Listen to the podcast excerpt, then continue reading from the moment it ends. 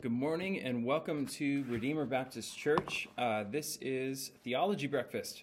Uh, this is a time where I read through classic works that uh, brothers and sisters in Christ have written throughout the course of history. Uh, and I've been reading through this volume here. It's John Calvin's sermons on 1 Timothy. Uh, this is sermon number 17, uh, and it is pivoting from praying for those in authority uh, knowing that God desires all to be saved, transitioning to um, the Apostle Paul uh, exhorting Timothy that he desires all that all men uh, everywhere would lift holy hands in prayer as opposed to fighting and pursuing anger. And then now he's pivoting over to think about um, uh, exhorting exhorting women in the church, first in regard to dress and demeanor, but then also in regard to not exercising authority in the teaching office of the churches uh, as teachers and elders. Uh, so this passage this morning here is on 1 Timothy chapter 2 verses 9 through 12. And here's the text. Likewise, also let women dress decently with modesty and discretion, not with braided hair or with gold or pearls or expensive clothes, but with clothes suitable to women who by good works show their fear of God. Let a woman learn in silence with all submissiveness. I do not allow a woman to teach or to have authority over a man. Let her remain silent. That's 1 Timothy chapter 2 verses 9 through 12. We said this morning that Paul first tells us of the privilege given to us by God which allows us to come to him and to address him personally in prayer. Then he adds that we must prepare ourselves for all holiness, for it is not right that we should bring our filthiness before God. We must make every effort to be holy. Now, holiness does not consist in ceremonies as under the law, but in spirit and in truth.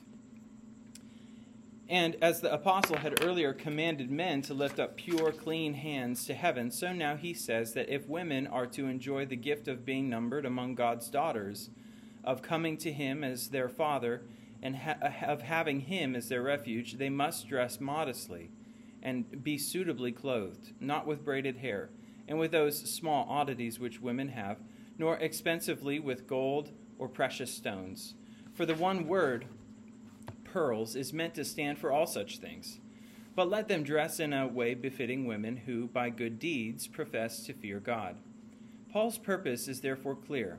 We might, perhaps, think that he is wasting his time on mere trifles, which are not worth mentioning, and that he is ignoring much more important virtues which deserve attention. We might also wonder why he speaks of women's dress but not of men's. The fact is that Paul here is pointing out a fault to which women are naturally inclined and very much addicted the desire to show off and to impress, to be noticed from afar. This is a common failing among women, which is why Paul makes particular mention of it here. Certainly, if a woman refused all adornment and dressed herself as discreetly as possible, this would be all that was required. Yet, Paul does not stop there. For as we saw, he ends by saying that women should dress in such a way that they openly profess their fear of God by their good works. It is not then simply a matter of dresses, skirts, and such like, but of their overall manner of life. Paul's message is that if women would call upon God purely, they should not only bear the name of Christian, but should actively demonstrate the fact by good works which they have been taught in God's school. Let us consider what is meant by, quote, good works before we look at other points in detail. That way, we will learn much more about Paul's purpose and thus grasp what he wants to teach. Just as he commanded men to lift up pure hands in prayer, so he declares that women too should profess their faith and their fear of God, uh, that sh- should profess their faith and fear of God, but by good works. When he speaks of testifying to our faith, it is as we said this morning, we cannot call upon God unless we are grounded in his word and are well taught. Thus, women need to turn to God, just as men do. They must be taught the gospel. God indeed makes no distinction between men and women when he brings the message of salvation to them. He intends this gift and treasure to become common uh, to be common to both, as we read in Peter, quote, "The kingdom of heaven is bestowed on all alike." 1 Peter chapter 3 verse 7. God desired that men and women should be equal partners in this respect.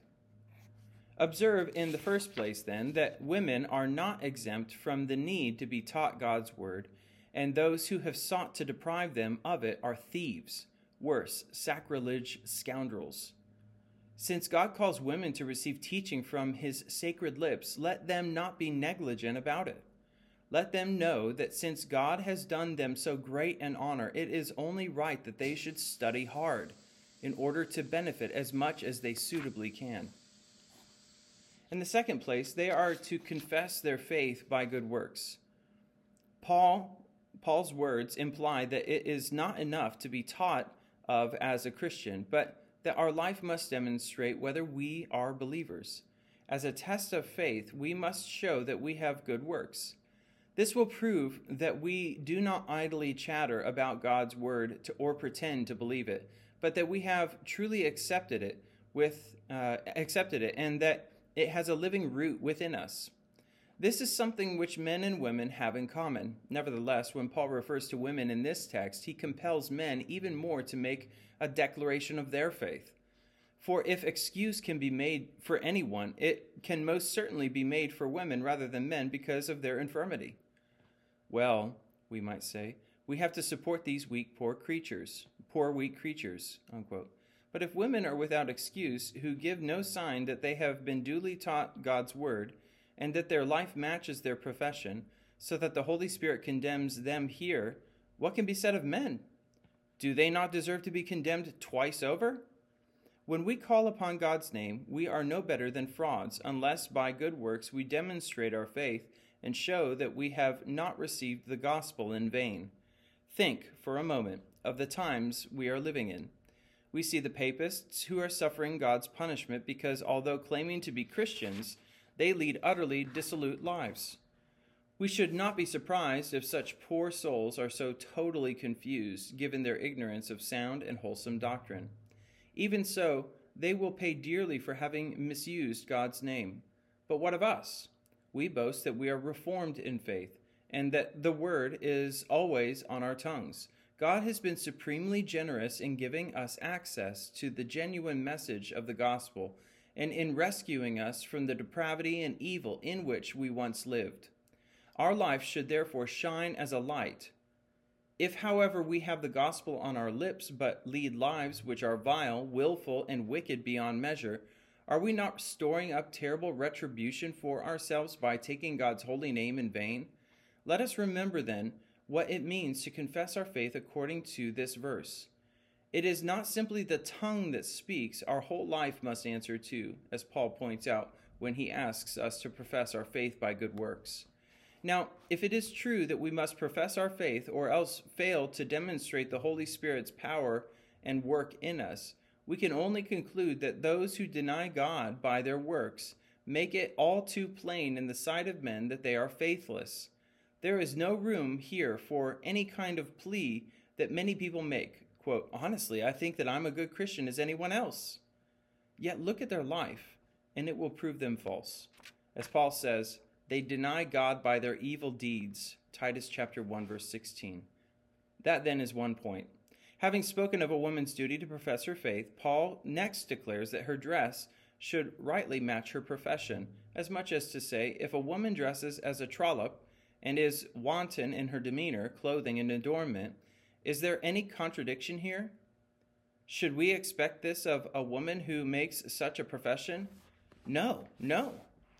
So, because women should bear witness to the, to the faith by good works, it follows that they should dress soberly and with restraint. Nevertheless, to repeat what was said earlier, Paul is not concerned with dress as such, as if that was all he asked of women to the exclusion of other necessary virtues. He's referring here to a fault which they all too uh, they, all too they are all too fond, the care they take over personal adornment in the hope of being noticed from afar. Without a doubt, to try to prescribe definite rules regarding women's dress would scarcely be possible. It is true that authorities in charge of public order have sometimes been obliged to impose a measure of control. There have always been examples of overindulgence, and women have been so passionate about it that use had to be made of penalties and punishments, without which nothing could have been done. This shows that women's craving for adornment is like a savage beast, which must be bound with ropes and chains. Hence, magistrates, though pagan and unbelieving, brought in various laws, and magistrates nowadays who permit extravagance on so grand a scale should be ashamed when they allow more freedom than the heathen did. However, we ourselves cannot lay down a law which says that one thing is forbidden and another allowed, or which would cover every detail. We may certainly arrive at a principle which is valid over all, but where would we be if we tried to define every single item of women's dress? To do a thorough job right down to the last pin would be impossible. We must be realistic here and consider those faults which God has actually forbidden and those which he is content to simply rebuke. At any rate, we can, as has been said, grasp the essentials of what the, his word teaches us. So it is said that women are to dress decently. The word used by Paul has the sense of decorousness. His aim is to reproach women for the foolish and wilful passion which drives them, for, for they do not think that they are properly adorned unless they are overdressed. Thus, when women wish to deck themselves as the fancy takes them, they go too far, looking for glamour and empty show, and fired by ambition and vanity. Paul, on the other hand, indicates that whatever is superfluous in women's adornment is mere dissembling of God's uh, dissembling which God condemns. They disguise themselves as with a mask and array themselves in men's attire. This is what the apostle meant when speaking of the elaborate dress we see in women. There's a footnote here. And It says, as his following comment reveals, Calvin here is thinking of the entertainments in vogue in the 16th century European courts, including the French, where the mask and lavish costumes worn by both sexes were used to disguise the wearer's identity for purposes of play, dalliance, and self promotion. It is as if he is thinking, I know how much women, when left to their own devices, love excessive adornment. It is merely rubbish in God's sight, so they ought to dress and adorn themselves differently. How so? He uses two words, one of which means decorousness or bashfulness, and the other self control, sobriety, or modesty. Here, Paul puts his finger on two failings to which women are inclined, and which are more or less the two sources of all the extravagance which is found in every age and which still exists today. What is it that provokes women to love adornment and to surround themselves with glittering display? There are two reasons ambition, that is, pride and arrogance, and vanity, the wish to be noticed and to appear always beautiful. These things are often associated with an even greater evil. They do not seek to please only their husbands, which is the excuse they make. They also seek to use them as lures to attract others, as many of them do. These, then, are the two failings criticized by Paul. In the process, he provides us with a good and effective remedy for correcting every sort of excess and, and every extravagance which is found in women's dress. We begin with the word modesty. Paul insists that women must not be brazen, nor mannish, nor, in a word, unchaste. Instead, they must know the virtue which best suits them, modesty, so that they avoid showing off or making a spectacle of themselves. If women were like that, there is no doubt that much of the nonsense and silly frippery uh, that we see would be done away with. They would not need to ask continu- continually, Will earrings do? Or such and such a covering for my head? Or braided hair? Should I wear gold or something else? There would be no need for any of that because a woman would tell herself, I must be modest. In obedience to God, I must be discreet, for that is the adornment of a godly woman. If women thought like that, it is certain that all extravagance would vanish, as I said. What then? Women these days are wilder than ever. If above all we were to visit these princely courts, we would be hard put to it to tell the women from the men. Of course, the men on their side are just as bad. They dress in women's clothes and women in men's, as if everyone had conspired to turn the natural order upside down. Then, too, there is this craze for glamour. Why? It is something like a signboard. No sign is displayed before a tavern unless the door is open to all comers. Thus, women who adorn themselves in order to attract the admiring gaze of men are, in a sense, laying out their nets. It is as if with their bodies they keep an open tavern. Admittedly, not all women do this.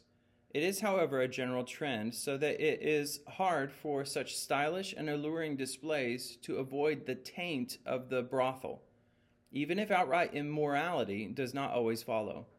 So, when Paul speaks of modesty and discretion in correcting this one fault, he does away with all the extravagance which so excites women, and that is no end, and, and there is no end to it. Need I say more? Now, if this willful obsession were merely purged, women would surely dress modestly, and we would see no more of dissembling. Imagine, here is a woman decked out like a painted idol. Nowadays, we get uh, now nowadays all we get is cosmetics, gold trimmings, false wigs, and the like. And with them we see much dazzling ostentation that when a Diana comes forth in such array, she appears bent on defying all shame all modesty and decency.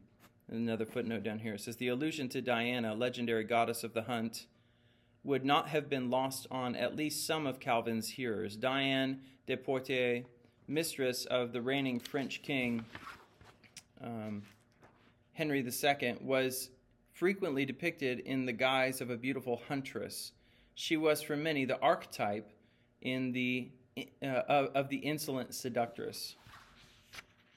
Like a whore, she seems to. Can turn the page. She seems to say, quote, See, I am like a bitch in heat. I have no shame, and I don't care if anyone knows how depraved I am. Now, if women observed the rule of modesty, none of this would happen. They would not go about decked in gold and with their hair uncovered. In short, they would not dress so richly as to insult the modesty and decency which Paul here commends. If only, as I said, all this were done away with. But, as we see, women have yet to learn the lesson, despite their claim that they are Christians. Nor would we say that these things are indifferent, as many do, in a sly attempt to excuse themselves. Has not God said, uh, they asked, they ask, let each of us be free uh, to choose how we dress. We must bother. Uh, we must bother about small details or fuss or uh, over or, or fuss over such trifles as collars or sleeves, wondering which are beyond the pale. Anyway, they are not uh, only simply adornments for the body. So you think that freedom can only exist in the absence of self-control? Think of a man who is able to spend his wealth but who manages it in such a way that he can live off it without wasting what he has. He is perfectly free, yet keeps his wealth in his own hands. But would we give a child wealth to do as he pleased when he had no idea how to handle money? No, it would be kept for him until he came of age. Should a madman be allowed to manage even his pennies, however rich he was? Would he be left to enjoy his wealth as he thought fit? Again, no.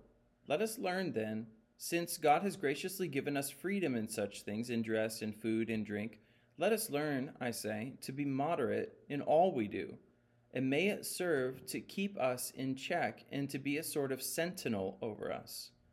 That is one thing to bear in mind.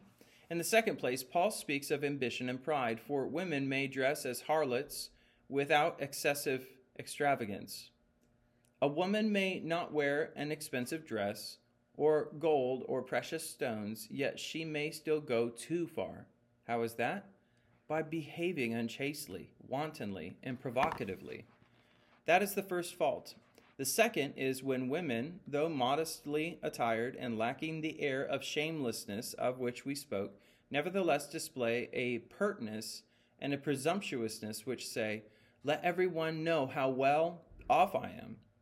So a woman may dress simply, with none of the mincing ways and fripperies uh, which we mentioned earlier, yet she will not escape God's judgment.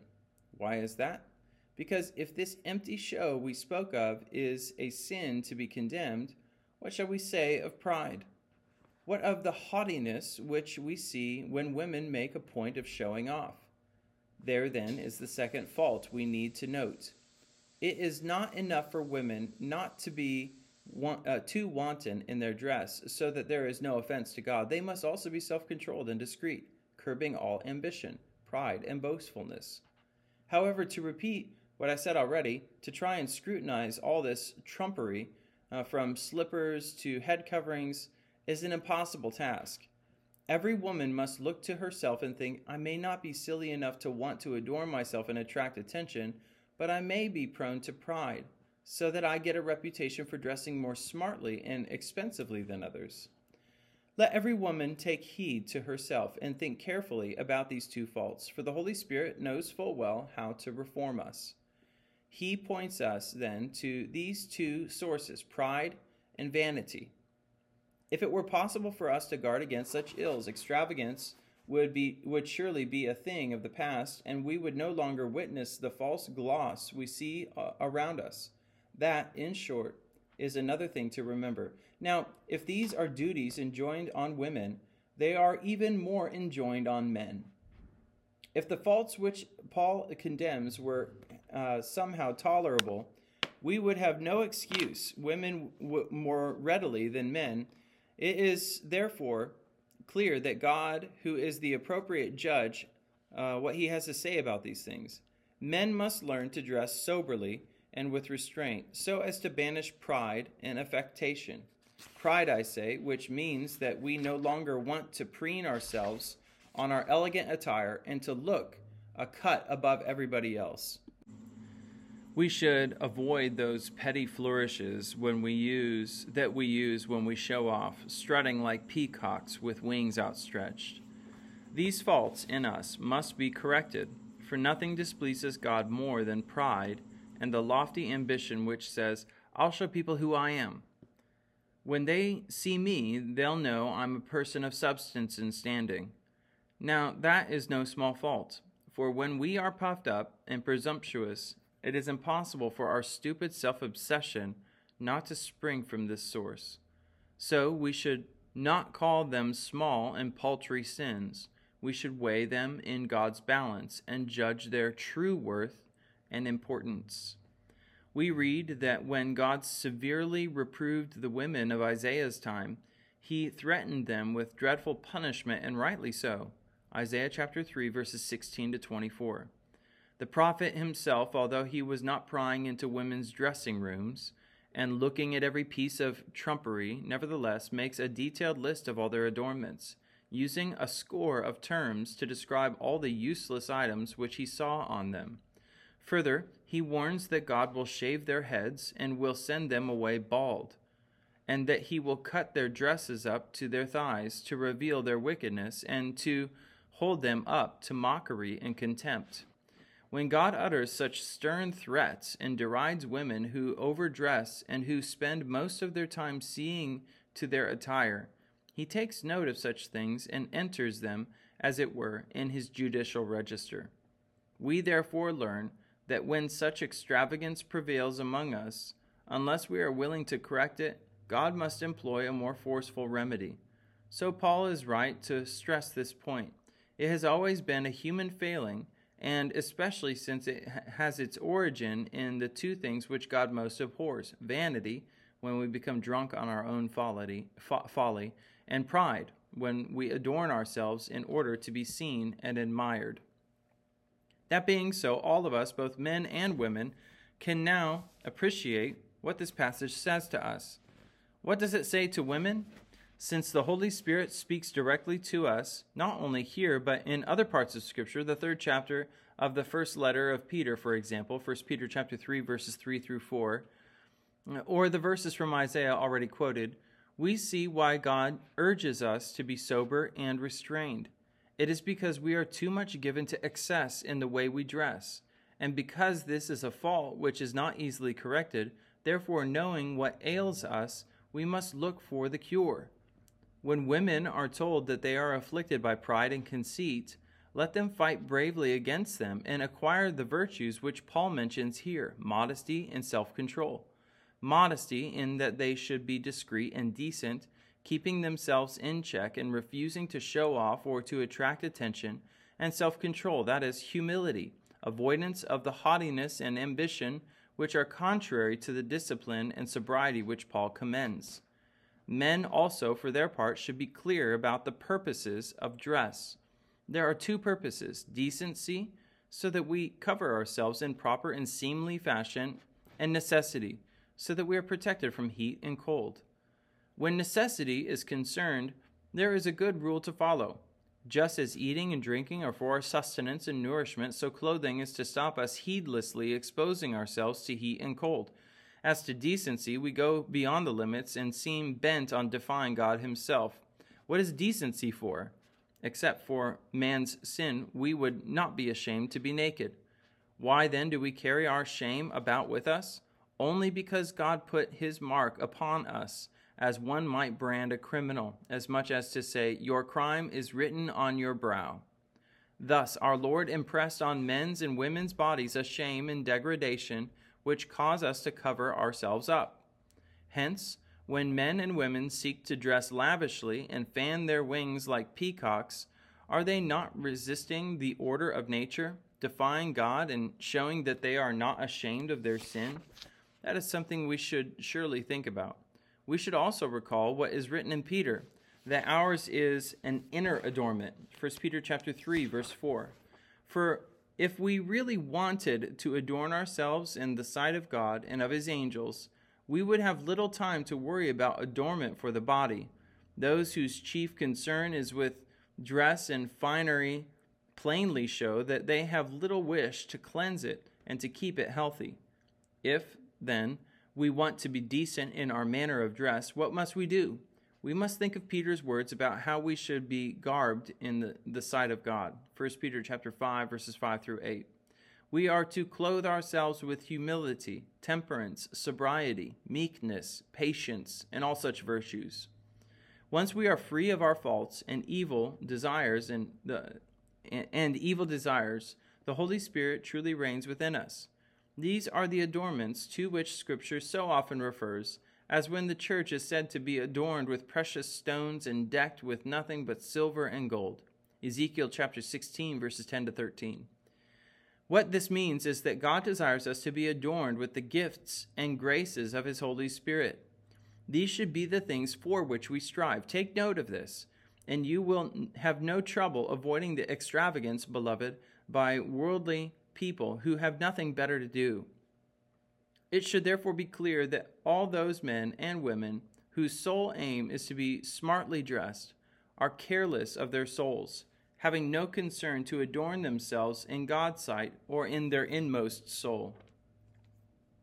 This, as I have said, is the lesson we must learn.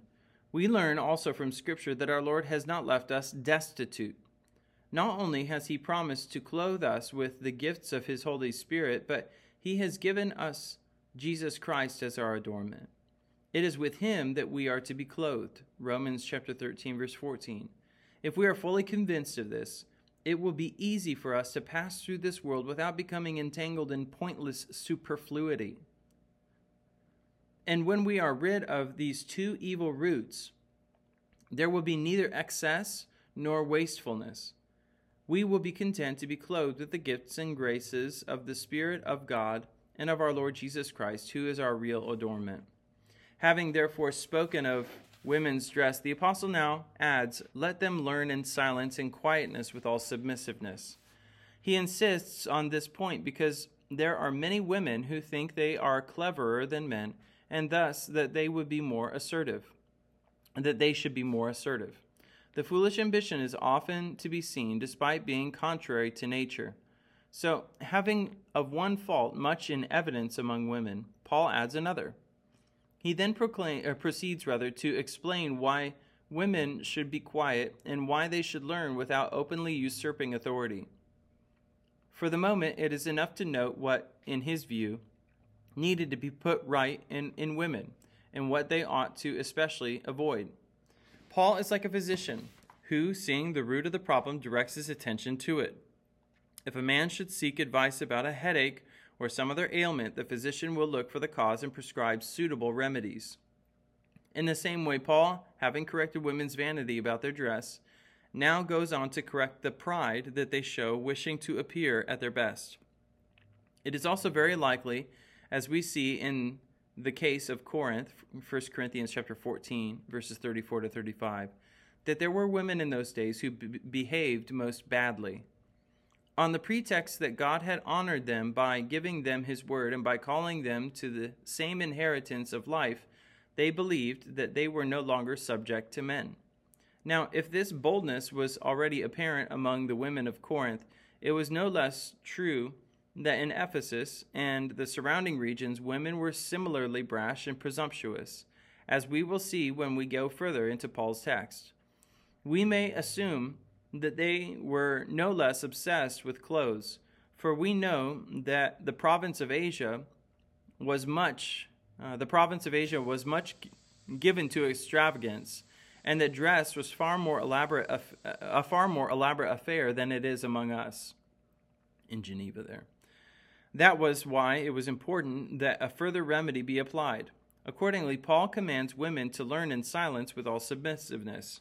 It goes without saying that men must heed this lesson just as much as women. They are to learn calmly and willingly, for we are all taught by God.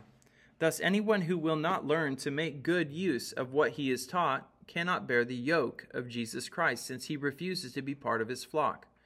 For if we are sheep, we must listen to our shepherd's voice. And it is on those terms that Jesus Christ calls us to himself. All our lives we are to be good scholars in this school, in his school. It is not only women then who must learn, men also have their part, and anyone who thinks that he is wise enough not to need instruction is a fool or worse, a madman. To be truly wise is to know that we are ignorant so that we need to grow stronger and stronger through good teaching. We should never think that women are told to learn, men are in a different position. No one should imagine that he is above this rule. For example, my office is to teach, but I also must learn like everybody else. I'm no different from the common run of men, as if I had no need for Jesus Christ to teach me. Woe to me if I go into the pulpit and preach the message of, message of salvation but gain nothing from it myself. Hence, those who speak and those who listen must all be taught in common. For women, however, there is a separate condition. They must learn, but they cannot teach. Men, therefore, add, or Paul rather, adds, therefore adds the words in silence with all submissiveness. Men, of course, must also be submissive and with quiet and tranquil minds must profit, profit from God's word. For we will not all uh, be called to the work of teaching. It is enough if those who teach are fairly few in number, and if the rest listen in silence. If there are some who are so arrogant that they cannot bear to be taught, let them take Satan as their teacher. He will blind and bewitch them so as to make them completely senseless. Observe then that if we would be worthwhile scholars in God's school, men as well as women must have the, the spirit of submission and quietness of which we spoke. But women, as we said, must recognize that God requires additional obedience on their part. They are not to exercise the office of teaching, nor meddle with it in any way. Why should that be? As promised, we will discuss the reasons later.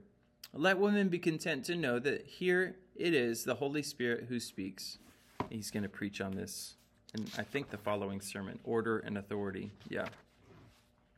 If women set out to teach, by what right will they do it? If they are not sent by God, we must reject them and regard them with abhorrence, just as we would men. For if we will not hear a man who has not been called by God and who has no definite vocation, what shall we say of women who are entirely excluded?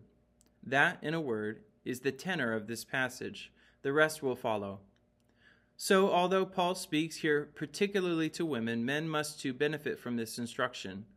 We all have something to gain, for all of us are warned of the need for sobriety and restraint. so that we act decently in the matter of dress, as in everything else, and so that we might walk meekly, not swerving from our obedience to God, but daily growing in the knowledge of His Word, since He graciously consents to be our teacher. Now let us cast ourselves down before the face of our good God, acknowledging our faults and beseeching Him, so to make us feel that. The, uh, feel them that we may learn more and more to hate them, and so to help us number them that we uh, that we unmask all the hypocrisy that lies within us. And let us not become complacent, but let us seek instead the remedies which God provides, so that with all sobriety we look to the heavenly life, passing so speedily through this transitory world that we are not ensnared by the things which commonly hinder us and which turn us from the path of salvation May we continually advance until, freed from all the corruptions of our flesh, God clothes us with the heavenly glory for which we yearn. And that's Calvin's sermon on 1 Timothy uh, chapter 2, verses 9 through 12. I'll read it again. Likewise, also let women dress decently, with modesty and discretion, not with braided hair, or with gold, or pearls, or expensive clothes but with clothes suitable to women who by good works show their fear of God. Let a woman learn in silence with all submissiveness. I do not allow a woman to teach or to have authority over a man. Let her remain silent. Let me close in prayer.